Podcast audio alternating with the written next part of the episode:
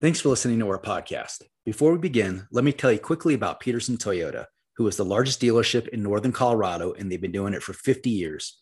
They have the best selection at the best prices, and their staff will help you find the car or truck that is right for you. Stop in and ask for General Manager Mike Cross, who is a CSU alum, diehard fan, and a great partner to RamNation.com.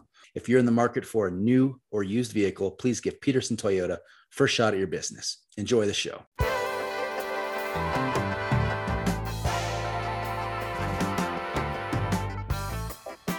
Welcome to Ram Nation Radio. Hope everybody out there in Ramland is doing well. I am Joel Cantalamessa, joined by Mike Rowe. We are fully entrenched in no man's land now. We have no football, no hoops to speak of. Uh, so that's a bummer, but I'm glad that the warmer months are here. I'm glad we're climbing out of the pandemic, getting back to normal.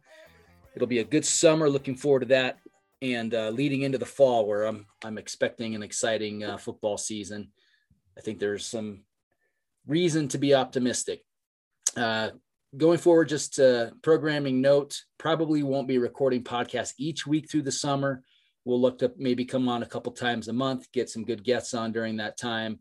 You know, if uh, we may go one a month, none a month, we'll, we'll just see how it goes. We'll see how guests uh, line up and and see if there's good stuff to talk about. But uh, today we've got a great guest coming on, former wideout from the 2002 to 2005 seasons. David Anderson is going to be joining us. Really looking forward to that conversation here in a few minutes. Before that, there's been a couple things that have happened since we last recorded. The Rams hired a new basketball coach, Talvin Hester from Louisiana Tech, who then didn't last very long. Uh, I don't even think he was here a week before he left for Texas Tech. I guess if the Big 12 comes calling, uh, then we're out of luck. So uh, that happened. But reports are this week that the Rams have now hired Brian Cooley from Wright State.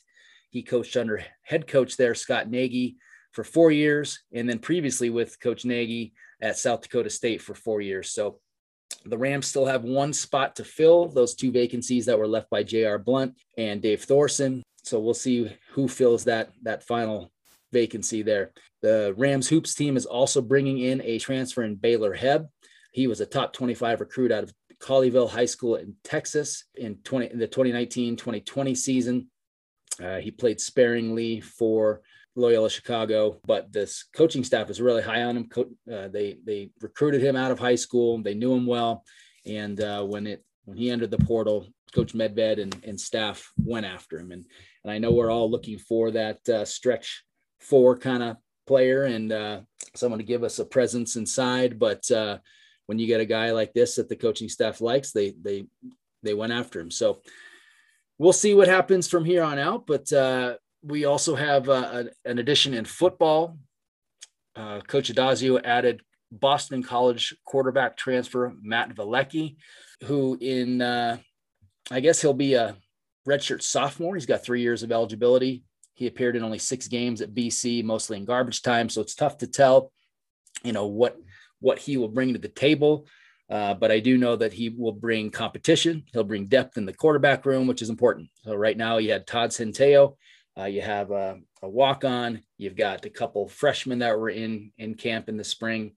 Uh, so they needed another body. They needed a guy that could push Todd Centeio. It doesn't sound like from any of the conversations that I've had or have heard uh, related related to the quarterback situation that the two young guys that were in camp, the two quarterbacks, the two true freshmen who enrolled early, doesn't sound like they're really realistically going to push for a starting role there. Uh, so you bring in a guy who does who has played some college football. He's been in a program for for uh, this would be his third year now. So um, hopefully he does push that quarterback position and bring uh, bring something to the competition and elevates the the play there. Uh, one other note is uh, I saw that uh, Senior Cerveza on the message boards uh, mentioned that there was the border war from uh, last fall, last November, available on YouTube, and uh, reminded me that I still have that on my DVR. And it's funny; it's one of the few games that I have on my DVR, which is sad because I, I, record every single game the Rams play, and then I record them. I'll, I'll download them. I, I, used to download them all to VHS and now DVD or or whatnot. But um, I probably I, have kept all the best games that I've ever watched. You know, and throughout my history of being a Ram fan, Uh, but in the last five years, I've probably kept maybe five of those games total. It's just been a, it's just been a pathetic era these last five five years or so, and, and beyond even. Uh, but I watched that that game, and, and, and I watched that Wyoming border war game, and and the way that the defense played in that game, I I think they're going to be even better than they were last year. I'm just excited. It's one thing that gives me some optimism for the fall. You know, good defense can set the tone, can make all the difference in a program. You know, if that offense can run the ball a little bit, be somewhat efficient on offense, minimize turnovers, I think this defense can actually win us some games. You know, they got to figure out how to put up some points, but you know, just in that game alone, you know, a couple key turnovers early. I think in the first two possessions that Wyoming had, one was a pick, pick six on the opening possession, uh, which definitely set the tone, uh, and then uh, a fumble recovery on the next possession that led to a touchdown as well. So um, I, I'm very excited to watch how this defense um, evolves here after, with that at least four games under their belt last year and some of these new components that have come in and, and showed in, in just four games that they are formidable. Um, so uh, before we bring in our guest today, let me encourage you to treat yourself to Mighty River Brewing Company. They have 15 beers on tap, including the Chili River. It's one of their collab beers with Matador Mexican Grill in Fort Collins. It's a strawberry jalapeno ale. Really, really good. I was enjoying that during our last podcast. Uh, you can enjoy that and all their other beers for $5 on Mondays and Tuesdays. And uh, the rest of the week, they've got food trucks regularly. Uh, they've got music on weekends. Just stop in and say hi to Dan Miller. He's a longtime Ram Nationer, a great CSU Ram fan. And don't forget to show Ram Nation on your phone when you're there and get a dollar off your beer. So support these guys. Great guys. It's a great business, great beer, great atmosphere. You will love it. You will not be disappointed.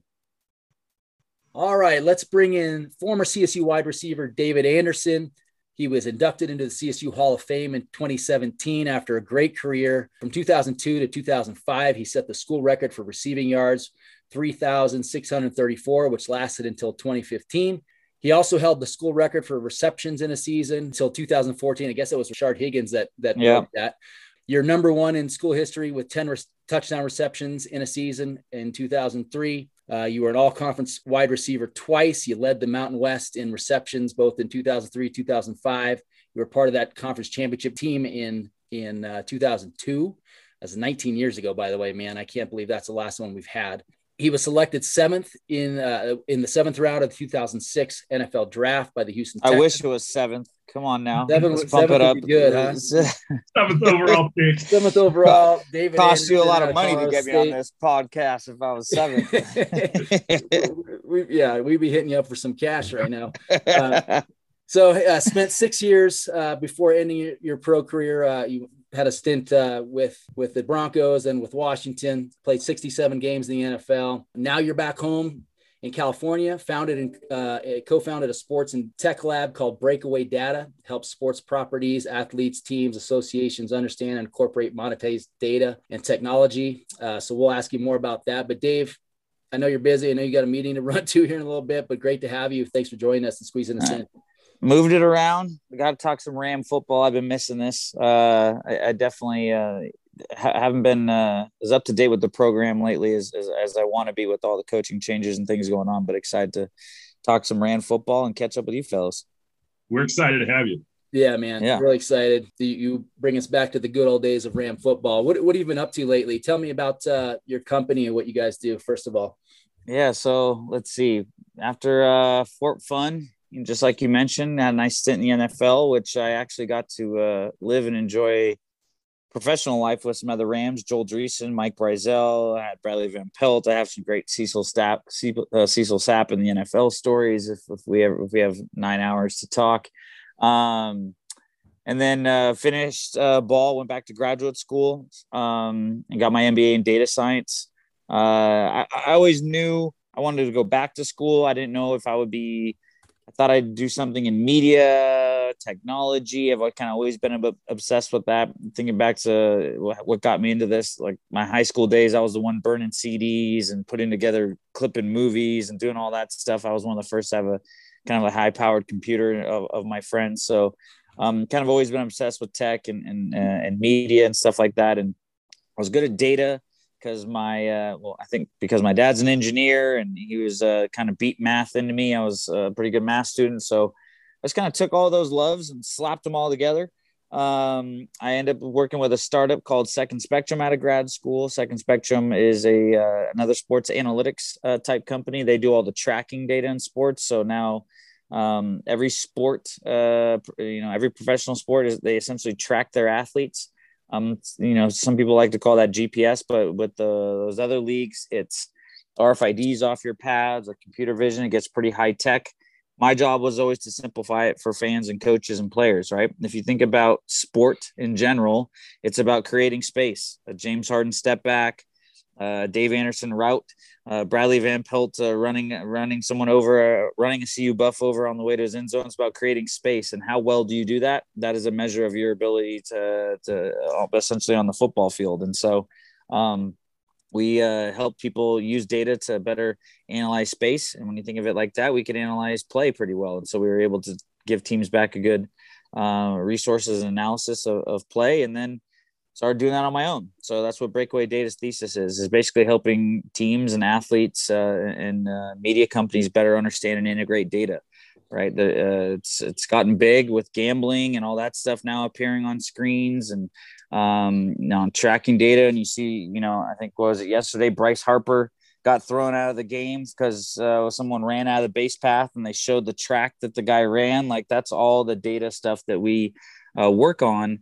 Uh, the goal is to always make it as seamless and hidden as possible because no one wants to sit here and talk about, you know, R squared and uh, deviations from the norm and bar charts. That that's that's the boring stuff. But when you can do cool stuff in sports and broadcast, that's when it gets fun.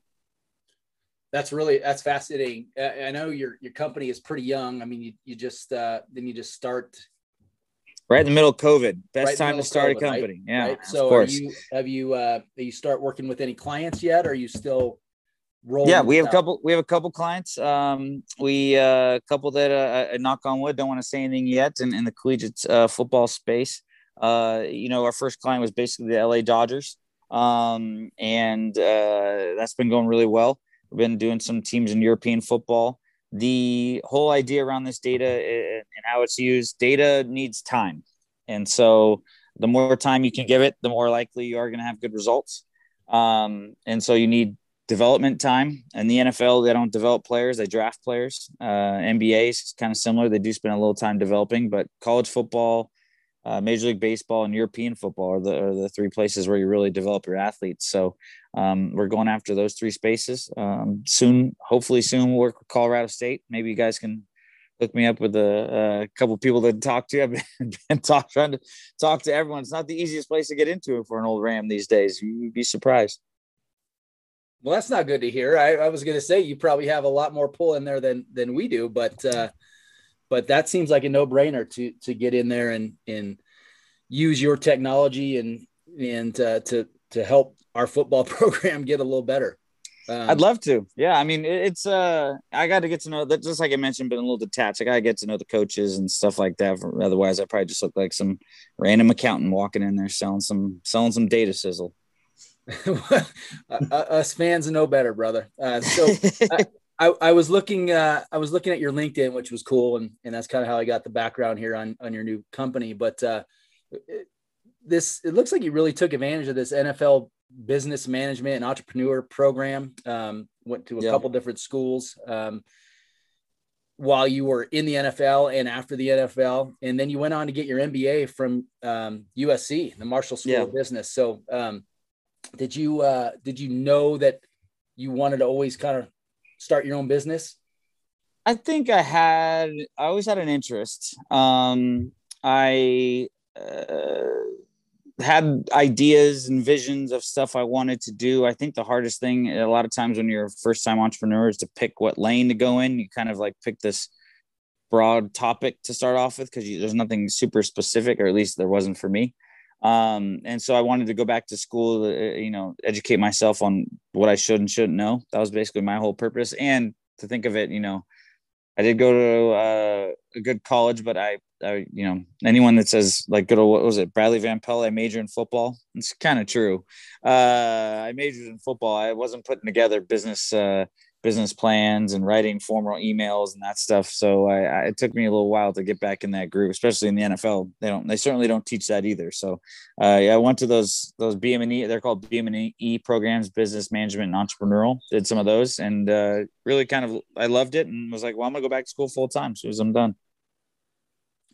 Good for you, man. So speaking of the NFL, um, you know, spending six years, six plus years in in the league uh, primarily primarily for the Houston Texans. Um, pretty darn good stint. Uh, when you look back, do you look back fondly? Do you do you have any frustrations with, you know, kind of not getting a shot, as much of a shot as you wanted to, especially with the Broncos, where we we were really hoping that would turn into something as uh, with our our local uh, childhood favorite team. Um, yeah and you know we talked to we talked to players we've talked to players in, on this podcast in the past and you know they talk about how ruthless the side the, the business side of the nfl can be. What was your experience? Um you know like I, you, you need a lot of luck. You need a lot of luck. And sometimes uh you're some of it runs out some of it comes at the wrong time. Um sometimes you're not ready for it. Uh I will be the first to say I was not the most talented player at Colorado State. There was guys that were more athletic than I was. There was there was guys that uh, just ran into a little bit of uh, unluckiness. Right, they either got hurt at the wrong time or or they didn't perform when the, under pressure in a, in a, situation here or there. Um, and I did, and I, am not trying to take away from anything that I worked hard to get, but at the same time, I recognize that there there was a little luck in, in that part of my career. Um, and then you know we were kind of at that period in the Mountain West where we got a lot of love. Um, we're, we're still the Utahs, the BYU's, and um, th- that whole the Mountain West was a force kind of to be reckoned with. We were right on that kind of Power Five cusp. Um, uh, the um, the NFL career, I would say, yeah, you know, if if I would I would be in, in, vogue right now. Short white wide receivers. Everyone wants one of them. uh, there, there wasn't that uh wasn't that fashionable back then. Uh, you know, there's uh, the Colts had uh, a, a, slot receiver. Drew Brees had a slot receiver. Aaron Rodgers wasn't playing yet, so there was no slot receiver in Green Bay.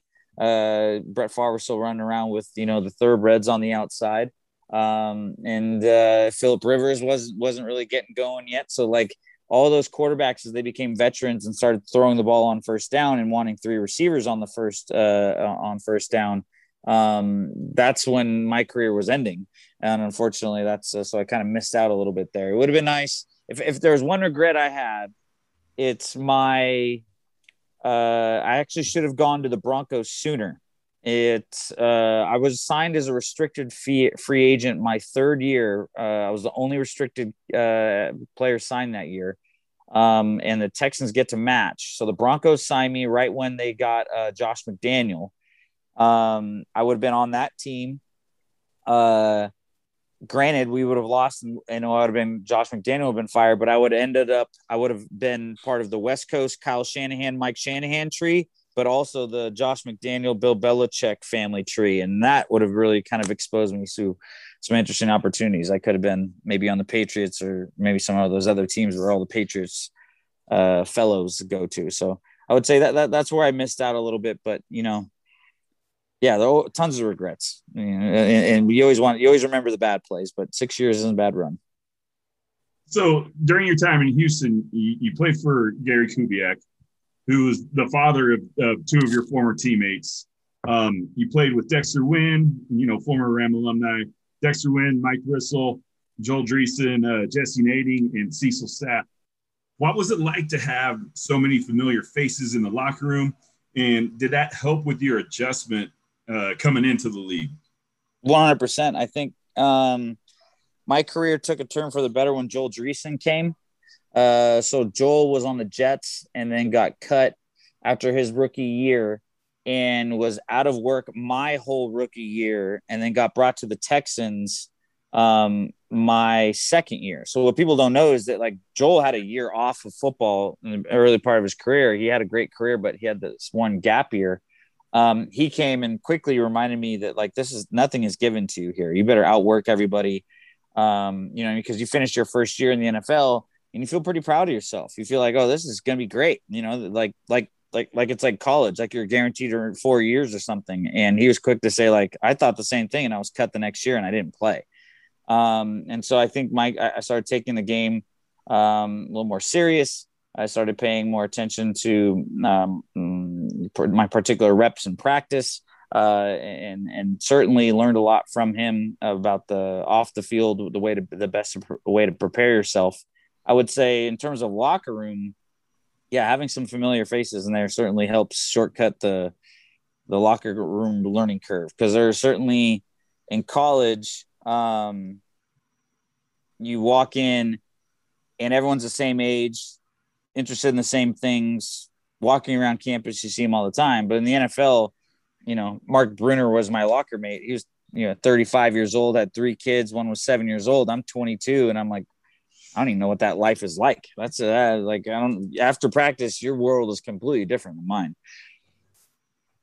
so you brought up cecil a little bit earlier did he have that gold uh, like late 70s boat because he lived not too far from me in the tech center here in Denver, and I used to see him all the time. So I'm wondering if he brought that with him to Houston. He had the doo doo brown with the peanut butter guts. Actually, he yes, had the, uh, the, the, he had the brown on brown cutlass.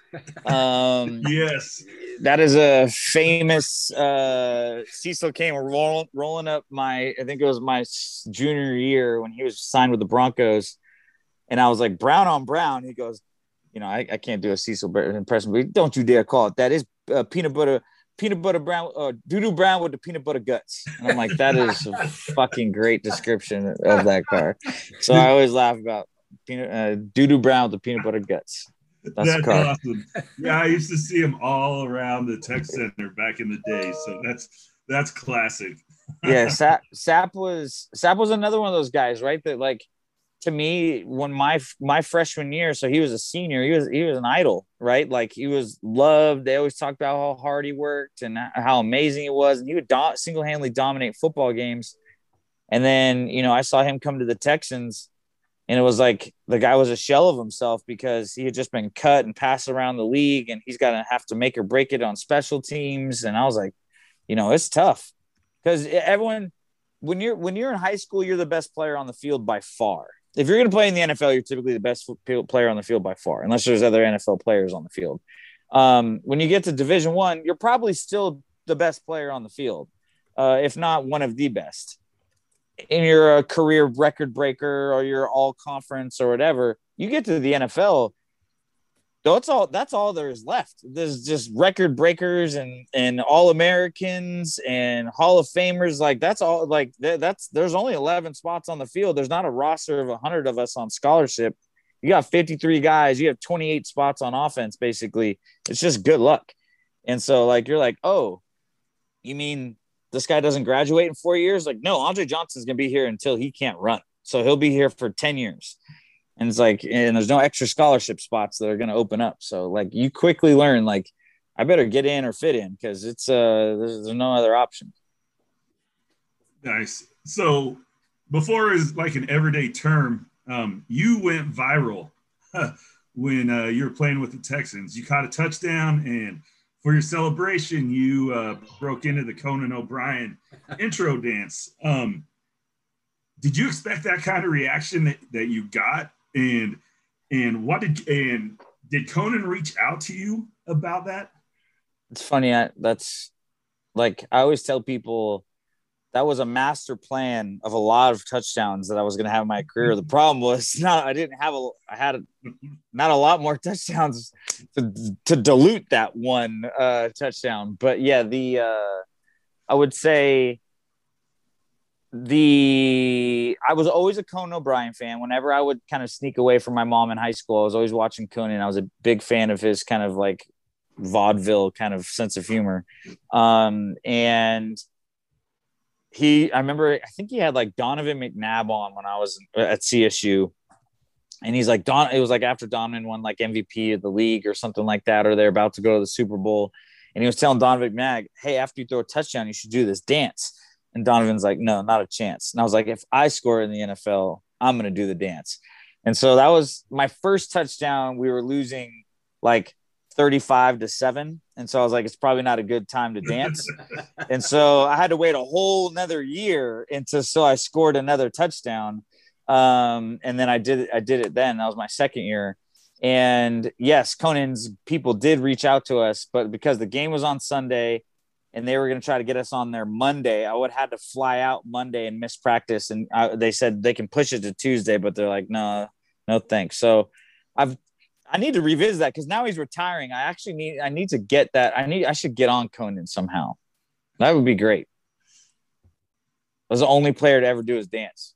That's gotta be that's gotta be something in the history right. books, right? That is that's in the history books for sure. Yeah, and you, and you had it hilarious. down to a T. Oh, I had practiced it. I had practiced. It. I had a bunch of different ones. You know, I did a lot of dancing in the preseason. this it doesn't. No one ever watches the preseason. I had a I had a rock star. You know, when a rock uh, when a rocker he swings the microphone, he kicks out and does his hair. I had one of those that was really good. I had the elf dance from uh from Elf when he does yeah. the the Russian dance. I had one of those ones that was really good. I had um I had like a, fr- a, a fake breakdown dance dance. It was pretty funny with Jacoby Jones. Yeah, we had a lot of them. Just you know, no one watches the fourth game of preseason, so I don't even think it's on tape anywhere.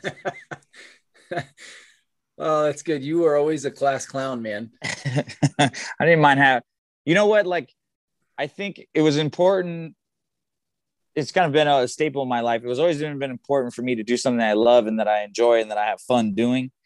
Um, and like my way of showing fun was just like physically showing that I was having a good time. And a lot of that ends up being something that's a little more laughable. Uh, but like, yeah, the the enjoyment that I had from playing football is, is it's you know I don't think that I'll ever when you talk about regrets you're like man I wish I would have enjoyed it a little more because it's uh it's it's quick to go. I think I remember you speaking of having fun on the football field. I think I remember you and I, I my mem- I'm getting old and my memory's fading, but didn't you score a touchdown against Wyoming and pretend like you were holding the boot and you were like bobbling it a little bit as you scored it? And is that am I is that right? Yeah, I did that. I did that because you couldn't do any you couldn't do any dancing back then. You can do any so like now they can they'll give you like a little, but yeah, I scored it and like pretend that we were because they said that we dropped the boot or something. I forgot. You're right.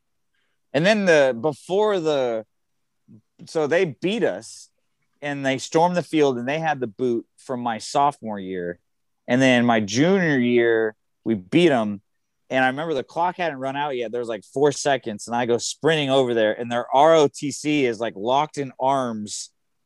And I remember look pointing at the clock like like a third grader, and they all look, and I jump over them because there's still like three seconds as I jump over them and grab it. Like I'm like fully horizontal over the Wyoming ROTC, and I just snatch it, and like 10 teammates just barrel into me, and we knock like all the ROTC guys out of the way and grab it. Like I don't know if there's supposed to be some formal presentation of them handing it back over, but I was like, give us that stupid boot back. No, not, like, any, not anymore. Everyone just goes and grabs it. Yeah, I was like, that's. Uh, I hate those guys. I still hate Wyoming. I still hate. I hate CU. I hate Wyoming. Air Force, I was indifferent about. Um, we we always had a good matchup with Utah. Remember those those those were. Remember we had a four. We beat them uh, fourth down uh, on the yeah. one yard line. Yeah. The we goal line stand the goal lines. We had some epic battles with Utah. Yeah, epic.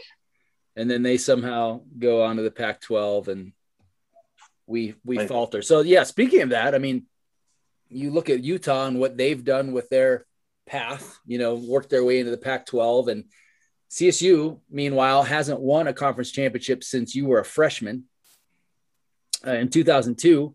You know, I have, have you, and you said you haven't really kept close tabs on the program, but are you surprised that CSU hasn't had very much success since your playing days? I mean, we really haven't came come close to sniffing a league title since uh, I guess you could say 2014, but are you surprised by that? Yeah. Yeah, yeah I am. I am. Um, it's a easy place to recruit in my opinion. If you can get a kid on campus, you'll get them there. It's such a beautiful place. Uh, the Mountain West, in terms of facilities in the Mountain West, when I was there, we were at the bottom of the league. Now they're easily at the top of the league. Um, I think they've gone. It seems like you know, I I followed them from the the Lubick to Fairchild transition, and then McElwain brought a did a good job reaching back out to NFL alumni and getting us to come back again and kind of like talking and training on campus. So I remember training with Rashard Higgins and stuff like that as they were like, I think he was just like a sophomore, junior, I can't remember, but we were like running routes and doing that whole stuff. That is the type of community that CSU needs to continue to filter is is the old teaching the the the new and the and the alumni coming back and not just like the old alumni that you know still think their era was the best of CSU football, but like guys that are playing in the league need to get back on campus and and and and that's those are your best recruits. Like, hey, yes, you can come to Colorado State and get a free education, but you can also go to the NFL. Look at all these guys we have, right? Like it's a failure of CSU if they're not getting Higgins and Gallup and uh, all those guys. I mean, that's uh, uh, what's the the other big tall receiver that played for Miami last year. Like, get all Preston, get all those guys on campus and just kind of like constantly give them stuff and have them wearing CSU gear out and about. And like those are your best recruits. Um, and it seems like CSU shifted a little bit from recruiting West Coast to more of the South with McElwain. And so that's why I kind of lost a little touch because no one was recruiting my area anymore. Right. When I was, when I was uh, in high school, there was a lot of guys from Southern California going to Colorado State and stuff like that. We, I don't, I don't, I don't I haven't seen a lot of SoCal guys going there lately. I know they got back to a little bit, um, but that used to be a, a hotbed for Colorado State, and it's kind of gone away a little bit. Yeah, I, we. I hope that Addazio. I, have seen a lot of good things out of him so far. It's I don't I've had very minimal interaction with him in person as far as you know gauging him, but I think he's the type of guy that wants to tap into the past. I hope that's the case. I hope they start bringing guys like you back into the fold and and recognizing the the heritage of our program. Um, I, I, know that I have you been to you actually you came to campus in 2017 for the Hall of Fame induction, right? So you got a chance to see the facilities. Oh yeah, got to yeah, see the new mean, stadium. Uh, I mean, it's gorgeous. Uh, I got to see um, the new, you know, the weight room and everything they have going in there. It's, it's, it's first class. You know what I mean? It's, it's, uh, if you get a high school kid on campus, it's just as good as, um, you know, power five schools in a lot of ways, better in some. Um, so you, you gotta, you gotta land them. And, and to be honest, like CSU always had an edge in recruiting with Coach Lubick and the and the and the um, legacy that he brought, we were willing to be different. We were on Thursday night football when no one was, and then everyone was doing that. So like, how can they get back to that era where they're they're willing to be a little different, willing to stand out? You know, I mean that that I think is a key to Colorado State. That's certainly what attracted me. Is like you know, I remember Coach Lubick saying, "Hey, you can go to Northwestern and your friends will never see you play unless they fly to Chicago, or you can come here and your friends will see you play every other Thursday." And I was like, hmm, right. "That sounds like a good idea." On TV so, all the time. Yeah.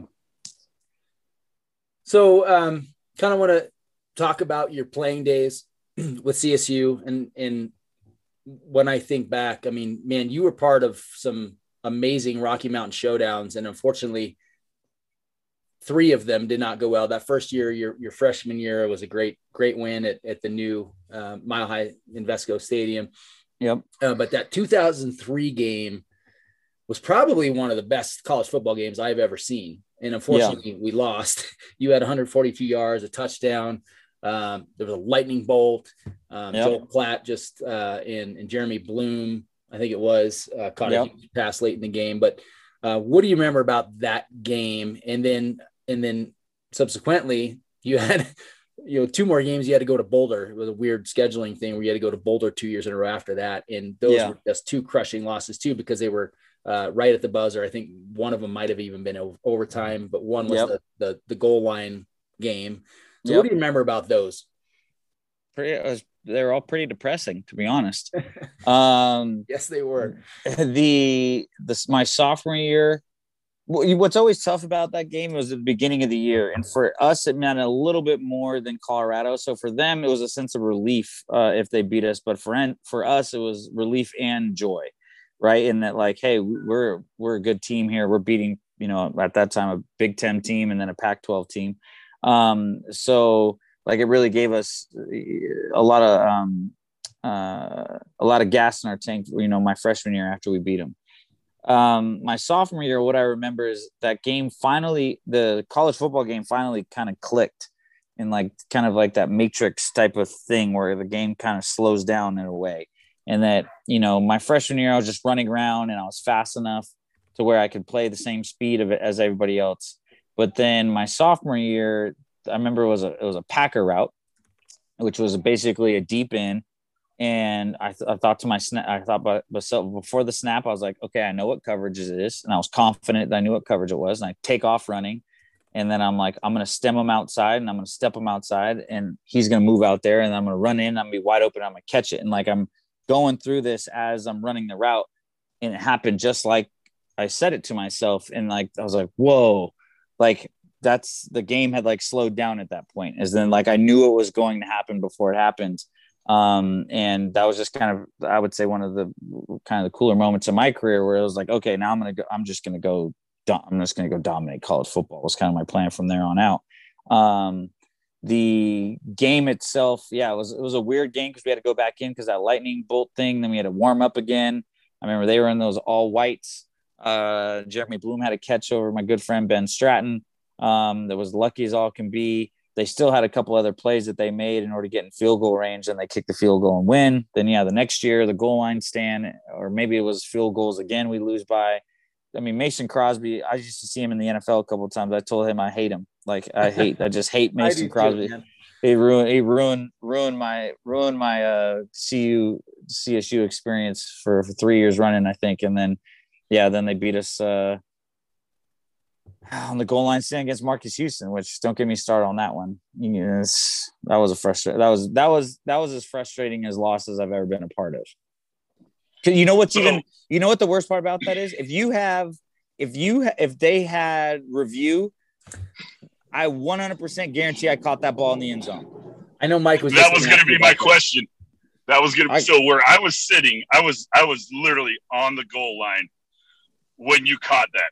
I mean, it was straight in front of me. And so, yeah, that my question was going to be, did you score? And yes. if they had replay like they had in 2005, would it have been reversed? Touchdown, touchdown, 100% touchdown. I'm, I'm positive because I remember getting my feet in and catching and bringing the ball back to cross the plane. Right. Um, but in my head too, I was like, oh, I don't get to, I don't get to the touchdown. We're just going to hand the ball off right here and, and end the game. Cause I never, at that point, I never really seen anyone stop. What it was like three three downs in a row on the goal line. I was like, oh, we'll just run the ball to Marcus Houston, who has every reason in the world to run over everyone if you even if they don't block someone, and didn't didn't happen.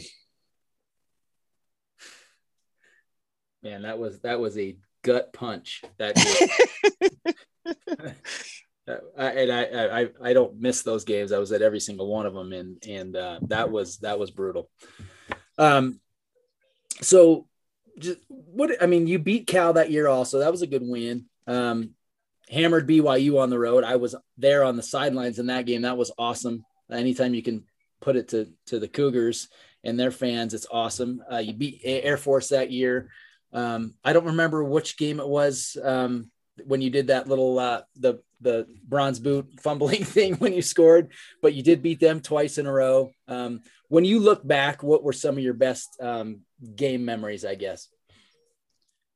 Yeah, make sure I get the right. Can you guys hear me well? Yeah. Okay, I would say I had like a.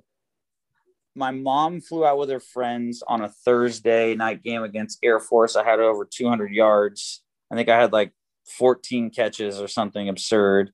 Uh, I remember Coach Lubick saying, "Do we have to throw the ball to him every play?" And Justin Holland be like, "Well, if he's open, I'm gonna throw him the ball." Um, so that was that was a pretty epic game. I remember um, beating Utah. Um, still to this day, once again, wish they had uh, some videotape of it because I made a I made a catch in the end zone where I'm pretty positive I had my feet down and I reached I reached back like this. guy was getting tackled by Eric Weddle and I caught the ball behind my head and my neck like this and then rolled over it. And I remember the ref looking at me with like wide eyes, and he's like touchdown, and Eric looking up at me and going, "No way, no way!" And we we would talk about that when we were in the NFL because uh, you know he, he, played he had an epic career uh, with the Chargers and the Ravens, and we every now and then I'd see him and, be, and we would reference that play.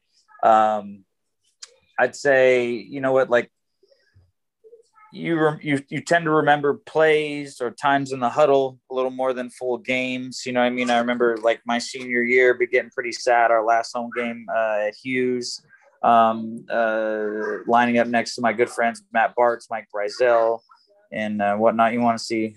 Here's my family. It's my boy. There's Hello. the next generation. Hi. Right there. Good to meet you guys. How old is that's, he? That's Vigo. He's one and a half. One and a half. So yeah. is that do you have? Is that your only child? No, and then I have another one watching PBS over there.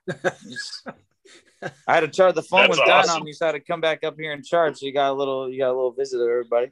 That's um, and then here's the dog. Hi, everyone. Hello. That's Tug, French bulldog. Um, I'll tell you, you you tend to remember those more than more than anything else. Just the times in the huddle, you know, uh, I always laugh. I had a pretty funny story the other day talking about when we, uh, you know, I live out here in Manhattan Beach. It's a pretty big SC contingency, and I see Leinart all the time. I play with him in Houston, and he every now and then reminds me of putting it on us 49 to zero at the Coliseum. Uh, I remember we were 42 point underdogs, and I told everyone in the world, "There's no chance we're losing by 40, more than 42."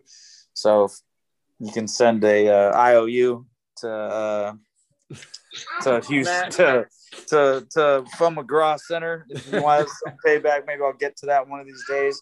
But yeah, that was I, I would say you know you're the good and the bad. You remember all those things, and uh, it, all it takes is a is a smell of an old elevator that smelled like uh, you know the whatever the place that we stayed at, you know USC, or a song that you played before pregame, or or a quote, a Sonny Lubick quote like you got in the background that reminds you of uh, a couple of those moments. Yeah. So, how about off that? Bar- where was your favorite bar? What was your favorite yeah. bar in Fort Collins? Lucky Joe's. Yeah. There you go. I'm gonna die today till, till I die. Lucky Joe's guy. Still, that's still my favorite bar. Can't go wrong with Lucky Joe's, man. Those guys are great. it's a great place. Oh yeah, peanuts on the ground. We always used to we used to just hover over that. As soon as you walk in there's that barrel right there on the right. There's that little table yeah. barrel. That was our spot. We would hover over anyone who was sitting there until they moved normally forcibly or obnoxiously making them move was our move was our uh, style. But yeah that was lucky joe's my spot. Did you ever part party with bradley? Yeah what was that like got to hear something I was like varsity blues is what that was like it was like out of a movie. I got I got one story. So I'm a school teacher, and uh, and my teacher for students went to CSU, and they got home from the bars, and someone was passed out in their front lawn. They're like, "What the heck's going on?" It was Bradley, and so they carried him and put him on the couch. And the next morning, he woke up and was like, Awesome. Thanks, guys. I'll talk to you later.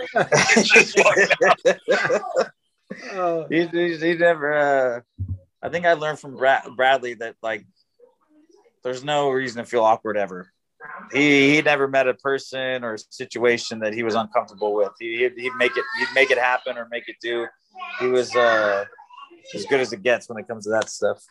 Get back on the headset here. Charged up a little. So he he was one of our first guests that we ever had on when we Oh yes. And he he was he was awesome. He I mean he's everyone's one of their favorite players, right? But um you know, he was your quarterback for a couple years or uh, at least uh, yeah, a couple years and um you also had Justin Holland. Bradley probably couldn't make half the throws that Justin could, but you know, the guy just had every other trait in the world that made him one hell of a player and you know, as a wide receiver, what what were the differences between catching balls from those two? You had you had, uh, and, and, I know Bradley missed a lot of 2003 because of an injured hand, and Justin played a lot that year. But yeah, you know, going from righty to lefty, Justin put a little more zip on the ball. And, and Mike, I mean, this is a different question, but Mike reminded me off the air that that you also played with Caleb Hanie, uh, who's Yeah. Spent a good career in the NFL as well. So Yeah, um, not a bad group of uh, quarterbacks that you've had to get you the ball in college. not at all. Yeah, uh, I got good stories about all of them. So Bradley was a football player who played quarterback. Justin Holland was a quarterback who couldn't play anything else, any other position on the football field, and Caleb was right in between both. of them. Um, so Bradley would often. What I think I love about him as a quarterback was he would just change the play. Like the coaches would run it. That was back in the day when you had to run in the play. So uh, the receiver would stand next to the offense coordinator, and then they would run it in. They didn't have all the signs and stuff that they do now. We didn't have stuff on the on the wrist, so we'd run it in, and Bradley would just shake his head, and go nope, and he'd call a different play. And he knew that he had to make it work if he called a different play. So if that that would be a, th- those were a lot of his scrambles or his scramble to a big play. So you knew if he said no, it's gonna he's going for gold. And so if he's scrambling around, expect to get open, get the ball thrown to you. So there's some. My daughter just yelled at me to go in a different room. Hold on, I gotta listen to the boss. Put my headset back on. Don't interrupt her. P- she's watching PBS, man. Don't watch. Don't yeah, I can't can't can't disrupt Pinkalicious. God forbid miss miss an episode of that.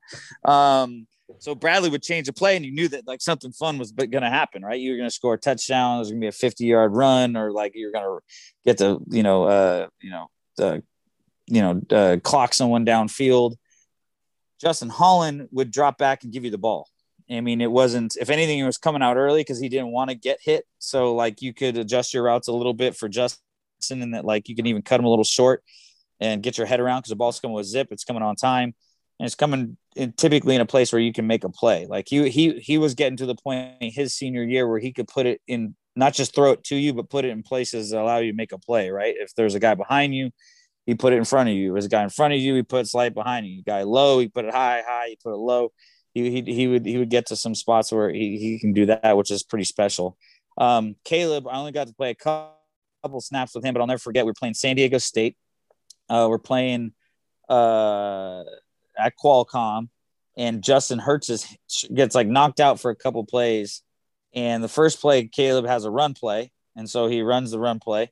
And then the next play, they call they call basically like a smash concept, so like a a hitch with a corner over the top. And I'm running the corner, and Caleb looks at me, and I was like, "Just throw the ball." to me." He's like, "What?" I was like, "Don't. It doesn't matter. Just throw it up there. I'll go get it." And he's like, "Really?" I was like, "Yeah." it was the complete wrong coverage. He drops back and just throws me the throws the ball. I was like, "Well, I called for it. I better go get it." So like I like kind of swam, moved one guy, and then ran, jumped up, caught it, and ran for like 15 yards. And the coaches were all like, "Good job, I guess." You Like you threw the ball to the wrong person. And, he, and then I'm like, I told him to throw, to throw it to me, coach. We did all right. And he's like, all right, whatever. And then we move on, right? Like, those, like those, when you talk about memories of stuff, like that's what I remember. Yeah. Right. Caleb probably remembers a completely different story where he read the defense and it was a perfect pass and like something like that. But I'll be the, no, that's not true. Uh, that's that's so good. Hey, did that team, I guess, in 2002, 2003, did they have more talent, or was it BVP kind of helping put the team on his shoulders a little bit and willing the, the program to wins, or or was there actual a little bit of a decline there in your in your last couple of years? We had talent, but we also had depth. So we had we had uh old, older players, but younger players like myself that were the next generation of guys that were in the right positions. Um, right, like we definitely had the Brian Saves, we had uh, the Pears brothers, and we had Cecil Sapp. We had uh, we had good tight end. We had Joel as a tight end. We had Bradley. Uh, Chris Pittman was a good receiver. Joey Kapari was a pretty good receiver. Um, we had good players at every level in defense. Like I meant, Sa- uh, Save. We had Adam Wade, who's a pretty uh, good uh, linebacker, and Drew Wood was a really good senior linebacker. And then we had Dexter, Rhett Nelson, some other guys that could run and play defense. So we had all of your core players. Dexter was also a really good punt and kick returner. So we had everything covered. And then if you got hurt, I could sub in a punt return or kick return. I was there for like if Pittman went down, right? So we had guys that fill in. As I went up to my junior and senior year, if we weren't healthy, like we lost Ben Stratton, Ben Stratton in spring ball, I was like, we're screwed because uh, we didn't have like a nickel player. Um, we Adam, uh, you guys don't remember him, but um, no, I just solely spaced out on his name too. Um, Adam, something my transferred. Adam, uh, what the heck was his name? Yeah, Wade transferred to tra- yeah no Adam transferred to Portland State. One played in the NFL yeah, for played in the NFL for a while. Yeah, I totally forgot. He's my roommate. That's how bad my, my memory is now. Um, uh, the we didn't have really Hayward, any, Adam Hayward. Adam Hayward. Adam Hayward. There we go. Uh, Adam Hayward. We had Brandon Cathy, was pretty pretty good corner. We didn't really have a lot. Like we just didn't have a lot of young depth helping us out, and I think that's what ended up getting us getting us hurt uh, there. And I don't know what it was. Um, certainly, the easy answer is we were a little more talented when we were older and when we won. I think Colorado State was probably a little bit tougher of a place to play back then. Uh, like we were, it was jam packed Thursday night football. We'd make teams nervous. That doesn't really exist anymore. Um, so it, I mean, it's it's it's uh, it, it's not it's never far from being an absolute gem and a hard place to play and a and they are one good recruiting class away from a ten and one team. Yeah. So when you when you arrived, uh, Pete Rebstock had just finished his a pretty stellar career at CSU, and he wore the number four. Did you ask to wear number four, or was it just given to you? It was given to me. I, I wore one in high school, um, and they're like, "Hey, we just had a guy leave that was number four. So at that time, I don't think one was available. Uh, and yeah, because Brandon Cathy wanted one, and they gave him one. He was in my same class. Um, two was taken, so it was three, and I think four was available. Seven was available, which I didn't like, and then the 80s, and I was like, I'll take number four. And it just so happened that it was Pete Rebstock, and so I don't think a lot of the teams thought that guy graduated for ten years. right? How's he still? How's he still playing? How many red shirts did he get? right. On that Marcus Houston protocol, he get to play six seasons. he did. Right? He did. All right, so I know you're I know you're itching to give us a Sonny Lubick impression. So, you know, guys, I gotta tell you a little story. I was uh went out to recruit some some little some bitch out in Tulsa, Oklahoma been, been trying to recruit him for three years since his sophomore year of high school. I bring Coach Mick Delaney out there. We're out there recruiting him. I, I, I go and talk to his dad. I tell him how great of a son he has, and he says, uh, "Okay, I need you to need you to do me a favor. I need you to do me a favor. We love our poor horse. Can you go out there? Can you can you put that horse down for us? We just don't have the guts to. If you put our horse down for us, we'll, we'll, we'll send our son to Colorado State. So I walk back into the car. Hell, get Coach Delaney. We, I got a shotgun in the car. Coach Delaney says, What the hell's going on? I grab that shotgun. I say, That son of a bitch isn't going to come to Colorado State. And I shoot the horse. And before I can turn around, Mick Delaney shoots the dog and shoots the cow too. oh my God. You know, you know, oh my god, that is amazing. That's you know, he told you know, he he told us that story before I think a big ga- a big practice on a Friday or something, and he's like, "All right, go have a good that practice. story, Dave." He's I heard him tell it at multiple events. That is such a good one, and I I had actually forgotten it until you you retold it. That is so good. I just fucking cry laughing with that. He always or always tells it. He used to tell this Carol Joe story where he got his credit card stolen, and it was cheaper for the robbers to have the credit card instead of giving it to Carol Joe. I was like, that's that's pretty classic. So. oh shit.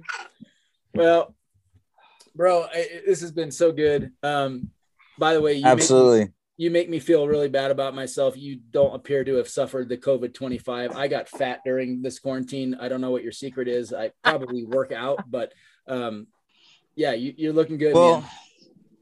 I still got in and out in my life, uh, if that means anything to you. So I'll, uh, but I, my, uh, my wife's an actress, so they, uh, they keep you skinny because can't, you, know, you can't, they right. can't gain weight. They can't gain weight. So I got to keep up with her. So right. that's, that's so, helpful. So you know, Joel and I have an in and out about five minutes from our house now. So, uh, just so know. you know, Mike, um, on I guess this was Sunday night, I sent my daughter to go pick us up in and out. The line was like an hour long, so I still have not eaten at In and Out here in Colorado. It's ridiculous. All right, so I think I know your answer for this, but since you were in Houston for so long, you had to have had a Whataburger when you were there, right? Uh, I think you know what, like that's Which never really. Which better?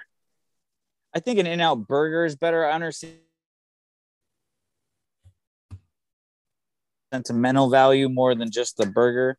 So like, and the truth is, like when people ask me about best burgers, I was like, you have to put a cap. Like, don't forget, an In-Out Burger is less than five dollars. So like, if like, do you like In-N-Out over Whataburger? That's a good question because the real question is, what is your favorite under five dollar burger?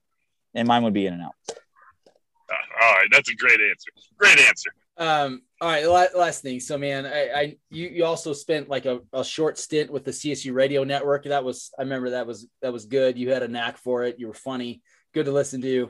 Um, what do you remember about that? And were you with um, were you with uh, Rich Berkhamshaw or who?